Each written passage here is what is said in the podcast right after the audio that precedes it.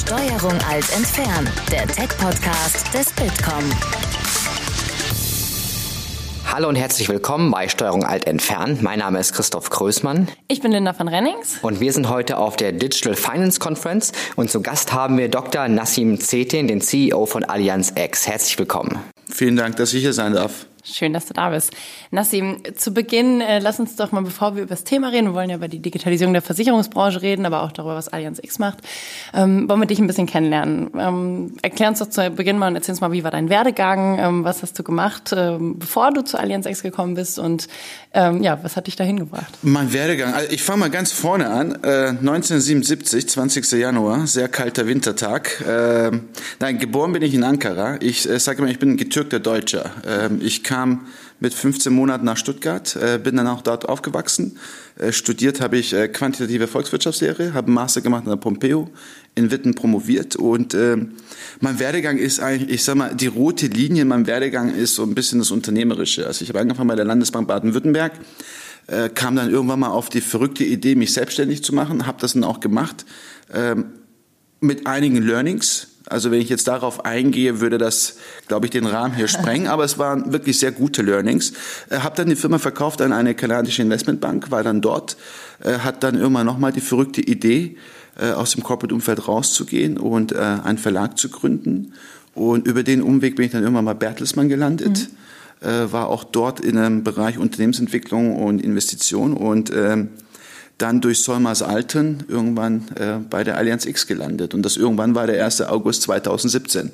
Oh, gar nicht so lange her. Gar nicht so lange her. Jetzt ähm, sind es ja ganz viele unterschiedliche Stationen, äh, verschiedene Branchen.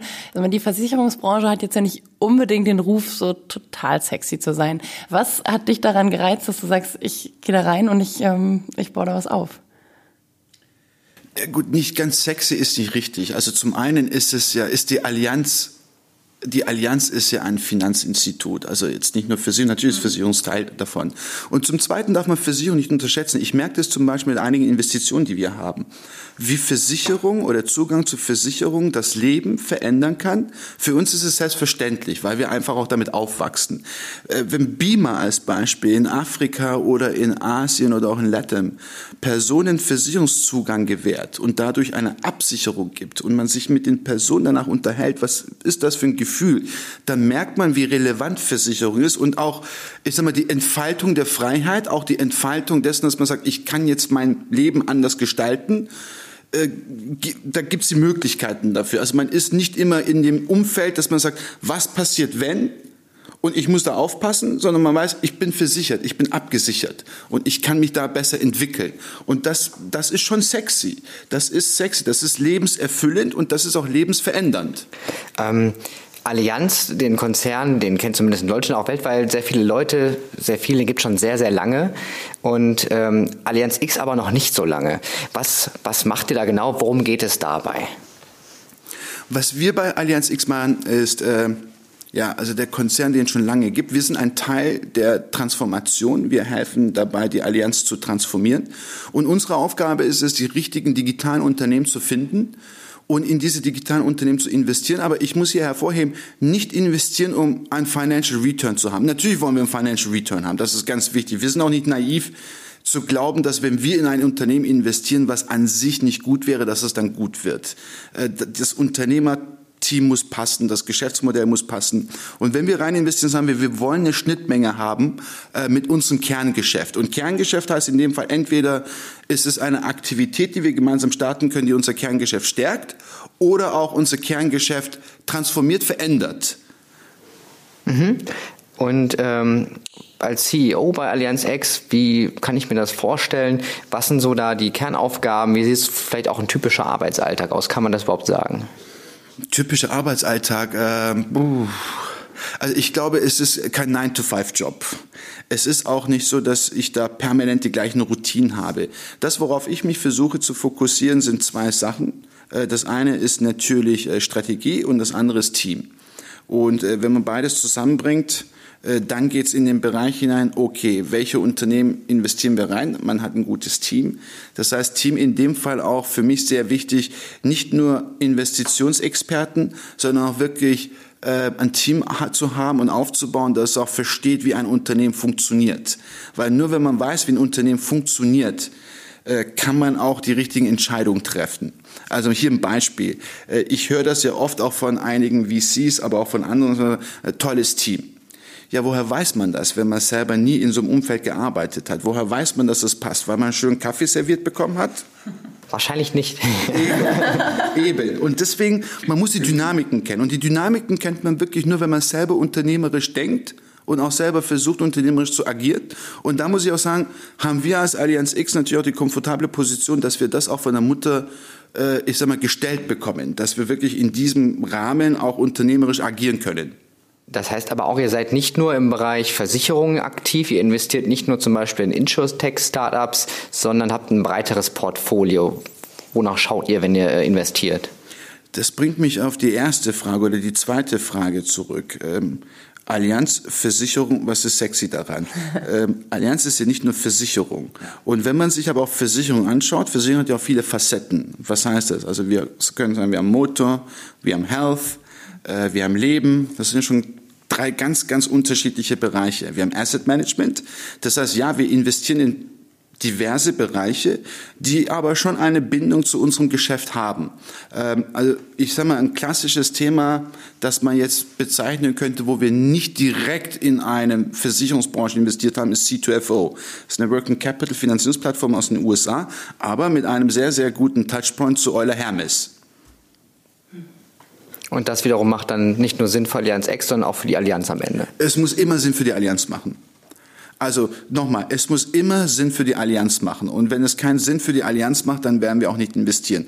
Das stellen wir auch dadurch sicher, dass von Anfang an, also wenn wir ein Unternehmen gespottet haben und sagen, das könnte interessant sein, kommt der relevante Bereich mit rein. Also die Kollegen, die in den Entities arbeiten, wo wir sagen, das könnte passen, die sind von Anfang an mit dabei und wir arbeiten auch von Anfang an neben der klassischen Analyse, passt das Unternehmen, ist es investitionsmäßig sinnvoll, schauen wir uns auch an, was können wir gemeinsam mit diesem Unternehmen aufbauen und entwickeln.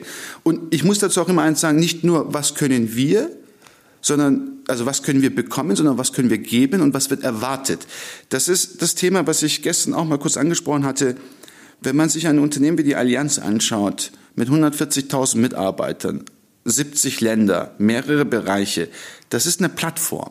Und auch die erfolgreichsten digitalen Unternehmen, ich sage nicht mit Absicht Startups, digitalen Unternehmen, irgendwann braucht man Scale und irgendwann braucht man auch Erfahrung in Strukturen und in Prozessen und irgendwann braucht man auch das Know-how, das wir uns über die letzten 130 Jahre aufgebaut haben. Und das versuchen wir natürlich auch mitzuliefern. Mhm. Und am Ende, abgesehen von dem eigentlichen Thema, dem Mehrwert für die Allianz, was ist so entscheidend, ähm, wenn ihr sagt, da wollen wir investieren, äh, wenn euch ein Startup oder ein Unternehmen interessiert, kann man das so ein bisschen runterbrechen? Was sind so die Haupt, drei Hauptpunkte vielleicht? Ja, also ich würde sagen, der erste Hauptpunkt ist der, den ich vorhin angesprochen hatte. Das Unternehmen muss standalone sehr, sehr gut sein. Das heißt, wir wie, wie gesagt, wir sind nicht naiv zu denken, wenn wir da reingehen, dann werden wir schon umdrehen können. Das Unternehmen muss an sich, ich sage immer, financial viable sein. Und es muss auch sustainable sein, also nachhaltig. Das heißt, auch wenn wir im Fall der Fälle, dass wir nichts mit dem Unternehmen machen können, muss die Investition sich von einem Money Multiple oder IRR-Perspektive lohnen. Das ist Punkt Nummer eins. Punkt Nummer zwei ist, dass, dass es passt vom Team her, dass die Kultur passt, wo wir auch das Gefühl haben müssen, okay, wir können es gegenseitig befruchten. Punkt Nummer drei ist, wie gesagt, wir als Allianz sehen das als ein Give-and-Get-Game. Das heißt, können wir auch wirklich dem Unternehmen einen Mehrwert bieten. Und zwar Mehrwert nicht nur in Form von, dass wir es investieren, sondern auch Mehrwert in der Gestalt, dass wir sagen, wir können wirklich im Aufbau, in der Weiterentwicklung mit unterstützen. Jetzt nehmen wir mal an, ihr habt so ein Unternehmen gefunden. Ähm, du sagst jetzt, du nennst es nicht Startup, du nennst es digitales Unternehmen, etwas gefunden, wo ihr sagt, die passen gut. Ähm, und jetzt gehen wir aber mal auf die Versicherungsbranche, auch wenn Allianz noch mehr macht. Wie ähm, können solche Unternehmen bei der Digitalisierung der Versicherungsbranche helfen? Also warum sind junge Digitalunternehmen so wichtig, ähm, um die Versicherungsbranche ein Stück weit umzukrempeln? Oh, gute Frage. Ähm, zum einen ist es natürlich die Innovationskraft, aber auch die Möglichkeit, die Innovation zu auszuführen. Mhm. Weil man arbeitet ja erstmal in einem anderen Kontext, kann sich da frei entfalten, äh, hat auch die Möglichkeit, ich sage immer, wenn, wenn Corporates darüber sprechen, über Digitalunternehmen, und sagen, was müssen wir ändern, dann höre ich immer wieder, oh, die sind ganz schnell, wir müssen auch schnell sein. Mhm. Und ich sage, nein, das ist nicht richtig. Die sind schnell in einem Mantra, fail fast, fail cheap. So, das heißt, die haben da die Möglichkeit, sehr schneller zu pivoten, zu gucken, was können wir machen. Und dadurch entstehen natürlich Themen, ob das jetzt in Verticals oder in Horizontals sind, die sich vielleicht bei uns hätten so nicht entwickeln können. Und wie gesagt, das erreicht dann irgendwann mal einen Grad, bei dem man jetzt die nächste Stufe erreichen muss. Und das ist der Punkt, wo wir ins Spiel kommen. Deswegen glaube ich, ist es wichtig, einfach so ein bisschen, ähm, ich, ich wollte jetzt sagen, so, es, es ist Sand im Getriebe, aber es ist ja kein Sand im Getriebe, sondern es ist ein bisschen Öl im Getriebe. Mhm. Und dass das Getriebe dann runter läuft. Und das, glaube ich, bringen diese Startups oder auch diese Digitalunternehmen mit. Zum anderen muss man aber auch sagen, deswegen vermeide ich das Wort Startup. Und das ist so ein Thema, das wir hier in Deutschland noch haben. Also immer, wenn wir über Digitalunternehmen sprechen, höre ich immer das Wort Startup. Ähm, nein, viele Unternehmen sind keine Startups mehr. Viele Unternehmen sind mittlerweile, gut, vielleicht haben sie keine Historie von über 100 Jahren, muss aber auch nicht sein, aber auch ein Google ist mittlerweile schon fast 30 Jahre alt, ein Amazon ist 30 Jahre alt, das sind schon Dekaden, über die wir sprechen. Das heißt, wir haben hier schon etablierte Unternehmen mit etablierten Geschäftsmodellen, mittelständische Unternehmen, ähm, die jetzt auf dem Sprung sind, sich zu Konzern zu entwickeln. Und ähm, im Vergleich zu einem etablierten Unternehmen, was vielleicht schon eine hundertjährige Geschichte hat, was hat ein, ein junges oder jüngeres Digitalunternehmen ähm, für Vorteile und was hat ein etabliertes, ja vielleicht hundertjähriges Unternehmen? Was, was haben die beide für Vorteile und wie können die am besten dann entsprechend zusammenarbeiten? Vielleicht hast du auch ein Beispiel für uns. Ich überlege gerade. Ähm Linda, es ist schwierig, diese Frage wirklich mit einem Satz zu beantworten. Du hast auch weil, zwei. Äh, danke. ähm, vielleicht brauche ich auch zehn. Auch okay. ähm, die Vorteile, die Vorteile liegen natürlich in dem, was ich vorhin ausgeführt hatte, mhm. dass ein Unternehmen, das vielleicht noch nicht die Historie und die Legacy hat, äh, schneller sich anpassen kann und dadurch auch andere Produkte entwickeln und auch andere Produkte generieren kann. Nicht nur Produkte, auch Services ähm, eventuell auch im Mindset, dass man auch mehr mit dem Mindset an das Thema rangeht, zu sagen, okay, was will der Kunde von mir haben? Wobei da ich sagen muss, das ist nicht immer so zutreffend, weil bei uns, bei der Allianz in der Renewal Agenda steht ja in der Mitte die Customer Centricity. Das heißt, was will eigentlich der Kunde? Was erwartet der Kunde? Der muss im Fokus stehen. Ähm, ich, ich glaube zu sagen, was ist der Vorteil des einen und der Vorteil oder der Nachteil des anderen, ähm, das zu pauschalisieren ist wirklich schwierig. Es kommt auf das Unternehmen, auf den Sektor an. Und deswegen sind wir auch breiter aufgestreut. Und ähm, es gibt, also ich nehme nochmal das Beispiel C2FO. Was ist da der Vorteil, den wir nicht hatten? Die haben natürlich technologisch die Plattform aufgebaut gehabt, die sich wirklich seamless in alle anderen ERP-Systeme ihre Zulieferer integriert. Ähm, was für uns unter Umständen im Aufbau hätte länger gebraucht, weil wir da schon Systeme haben. Was war unser Vorteil? Unser Vorteil war natürlich, dass wir genau für diese Unternehmen Produkte und Services anbieten können, die die wiederum nicht anbieten können. Also es ist sich so ein gegenseitig befruchtendes Thema. Bei Beamer wiederum wird sich das ganz anders darstellen. Das heißt, da, deswegen ist es schwer, pauschal zu sagen, das ist der Vorteil, das ist der Nachteil. Und ich tue mich auch schwer zu sagen, der Vorteil des digitalen Unternehmens ist, dass es jung und hip und agil ist. Nein, es ist auch nicht immer der Fall. Aber letzten Endes müssen irgendwie beide zusammenarbeiten, damit sich was Neues. Absolut, absolut, das ist es. Ich glaube, ich, ich, ich glaube, wir kommen jetzt in eine Phase hinein, ähm, wie, also ob sich jetzt BMW und Daimler äh, in, ihren, in ihren Apps, äh, ich glaube, das heißt ja Share Now, zusammentun oder ob sich eine Allianz ähm, äh, mit einer Gesellschaft wie C2FO, Beamer zusammentut. Das, das ist das gleiche Spiel. Du hast am Anfang gesagt, dass das Team wichtig ist, dass ein ja. gut funktionierendes Team unheimlich wichtig ist. Mm, jetzt hätte ich Interesse, ich habe ein Digitalunternehmen, ich hätte Interesse, dass ihr bei mir investiert. Worauf achtest du dann bei einem Gründerteam? Was ist ein gutes Gründerteam? Wie muss das aufgestellt sein? Die Expertise müssen komplementär sein. Mhm. Äh, es es ist, es ist uns mal ganz wichtig zu verstehen, was die Motivation dahinter ist. Wir hatten ja auch gestern kurz auf dem Panel darüber gesprochen, ähm, will man jetzt hier Flip the Coin machen oder hat man wirklich Interesse, nachhaltig ein großes Unternehmen aufzubauen? Ähm, ein Team, die Erfahrung, äh, Erfahrung jetzt nicht in dem Sinne, dass wir sagen, oder dass ich sage, also es ist meine persönliche Einschätzung, es, muss ein, es muss ein Team sein, das schon drei Unternehmen gegründet hat oder etwas. sondern der Spirit muss passen. Mhm. Der ist am wichtigsten. Der ist sehr wichtig und es muss kulturell reinpassen.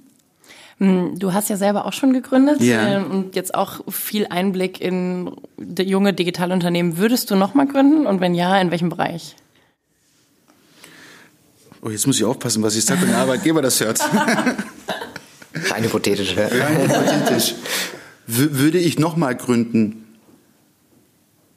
wenn, wenn ich das richtige Umfeld, wenn sich das richtige Umfeld ergeben würde, warum nicht? Aber ich muss dazu auch sagen, ich agiere als Unternehmer. Also im Grunde genommen vor dem Hintergrund stellt sich für mich momentan nicht die Frage, weil ich habe ein Unternehmen, das mir die Allianz anvertraut hat und äh, das ist auch das Thema, was ich vorhin kurz angesprochen habe. Wir haben die Freiheiten als Unternehmer, auch als Unternehmen zu agieren. Uh, unser Board ist super supportive in all den Themen, die wir angehen.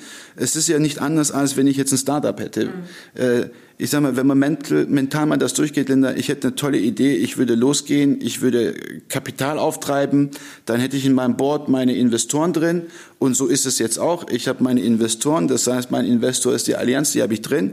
Und wie agiert mein Board? Das ist ja auch mal ganz wichtig. Und ich habe hier auch ein sehr unternehmerisch denkendes Board.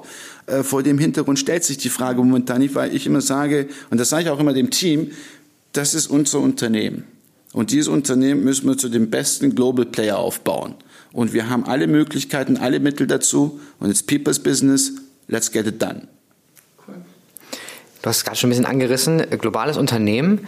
Jetzt schaut die Allianz X nicht nur nach Deutschland, sondern natürlich weltweit. Äh, wo gibt es mögliche Chancen oder äh, gute junge Unternehmen? Ähm, wie ist so da die Erfahrung? Ähm, wie unterscheidet sich das vielleicht auch mit Unternehmen aus den USA, Asien, Deutschland? Kann man das so ein bisschen kategorisieren oder ähm, die Einschätzung geben, ja, die einen ticken ein bisschen so, die anderen haben einen anderen Fokus. Äh, was sind da so bisher eure Erfahrungen?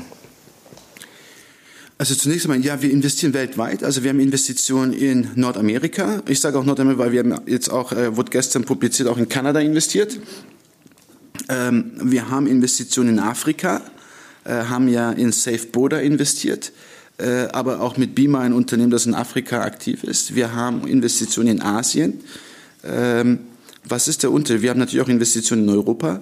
Ähm, ich, ich glaube, wenn ich mir anschaue, was sich tut, ich glaube, in Deutschland merken wir momentan so einen Shift. Also es war mal ein sehr E-Commerce geprägtes Land. Und ich habe immer dazu gesagt, eine natürliche Entwicklung, weil wir als Deutsche natürlich äh, die Bestellung aus dem Katalog kennen. Früher gab es immer die Kataloge. Im Grunde wurde der Katalog digitalisiert ins Netz gestellt. Also ein Prozess, den wir kennen, wo auch die Adoption Rate, auch die Geschwindigkeit ähm, sehr gut war, einfach weil es ein Thema ist, das bekannt war. Der Katalog kommt, ich fülle den Schein aus, schicke den los, die Ware wird zugeschickt. Oh, okay, der Katalog ist im Netz, ich drücke auf den Knopf, ich bestelle, kommt rein. Ähm, ich merke aber jetzt schon einen Shift in Richtung mehr Technologie, also nicht nur E-Commerce, ähm, auch wirklich disruptive Modelle, wirklich, und wenn ich sage disruptive Modelle, das heißt ja nicht immer, dass etwas ganz neu erfunden werden muss. Und es kann auch sein, dass man irgendwo im Prozess eine Anomalie entdeckt oder auch eine Möglichkeit entdeckt, Arbitrage zu betreiben. Und das sehe ich jetzt mehr und mehr aufkommen, also auch im Tech-Bereich. Mhm.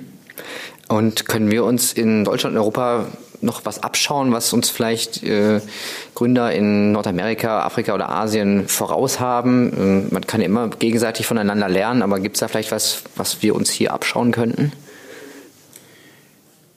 Ab, abschauen, ich, abschauen ist ein bisschen schwierig. Ne? Also äh, ich glaube, wir müssten da mehr am Kulturwandel arbeiten. Und Kulturwandel bedeutet für mich in dem Fall mehr den unternehmerischen Geist reinholen. Und den hatten wir ja mal hier. Das ist auch immer ein Thema, dass ich sage, wenn man sich die ganzen großen Konzerne anschaut, die heute als Incumbents bezeichnet werden, das waren alles Unternehmer, die das aufgebaut haben. Äh, wenn man mal reingeht und sich anschaut, wie ein Karl Benz oder auch ein Gottlieb Daimler, mit welchem unternehmerischen Effort auch Risiken dieses Unternehmen aufgebaut worden ist. Das heißt, der, der Geist ist da. Es ist nicht so, dass der Geist uns komplett fremd ist. Den müssen wir nur wiederbeleben, wiederentdecken und auch honorieren. Was häufig gesagt, was uns, was wir auch immer in Umfragen ermitteln, dass uns in Deutschland so ein bisschen die Fachkräfte fehlen, nicht nur ein bisschen, sondern relativ viele, also zum Beispiel Softwareentwickler, Informatiker. Was können wir an der Stelle tun, um, dass wir da noch attraktiver hier werden, um diese Lücke zu schließen? Äh, ich, ich muss jetzt zwei Sachen dazu sagen. Also zum einen, wenn man immer über Talente spricht und auch äh, Fachkräfte, Softwareentwickler, natürlich müssen wir uns darum kümmern. Äh, ich komme auch gleich darauf, wie und welche Möglichkeiten. Aber wir dürfen auch eins nicht vergessen. Ähm, wir sprechen hier über Unternehmen. Und ich hatte ja vorhin gesagt gehabt, worauf achten wir, dass es komplementär sein muss. Ähm, ich kann mir schwer vorstellen, dass man ein Unternehmen aufbauen kann, wo nur Softwareentwickler drin sind. Also das heißt, wenn wir jetzt sagen Talente, wir haben so ein bisschen die Neigung, dass wir uns, ähm, ich sag mal, wie so ein Meutehund, ja, auf eine Meute fokussieren und dann der hinterherjagen, ohne zu berücksichtigen, was passiert noch so drumherum. Das heißt, zu sagen, wir wollen jetzt nur Entwicklung von Softwareentwicklern und äh, von Codern, äh, es gehört zum Unternehmen mehr dazu. Auch die anderen Talente und auch die anderen Expertisen sollten wir da nicht außer Acht lassen, auch mitentwickeln. Ansonsten haben wir eine Monokultur und wir wissen ja, was mit Monokulturen passiert. Klar, jetzt ähm, gibt es in Deutschland und auch in Europa schon einige äh, erfolgreiche junge Unternehmen, die im Finanzbereich unterwegs sind. Wie ist da so der Ausblick? Ähm, wie können wir da hinkommen, dass es noch mehr junge Unternehmen aus Europa gibt, die auch weltweit mitspielen können, wenn es ums Thema Finanzdienstleistung, Versicherung, Banking geht. Wie ist so da dein Blick? Also da nochmal, ich, äh, ich glaube, wir, wir, sollten, wir sollten nicht alles schlecht reden, was wir haben. Ähm, das können wir immer gut, ne? Da sind wir, da sind wir ganz gut drin. Also ich äh, bringe ja auch immer äh, die Geschichte von der klugen Else äh, die ja dann auch, äh, es ist von den Brüdern Grimm eine Geschichte, äh, empfehle ich jedem mal zu lesen, so, weil sie ein bisschen die Mentalität von uns wiedergibt. Das heißt, Bedenken haben wir immer, selbst wenn sie 100 Jahre in die Zukunft projiziert sind, weil ein Wenn gibt's immer.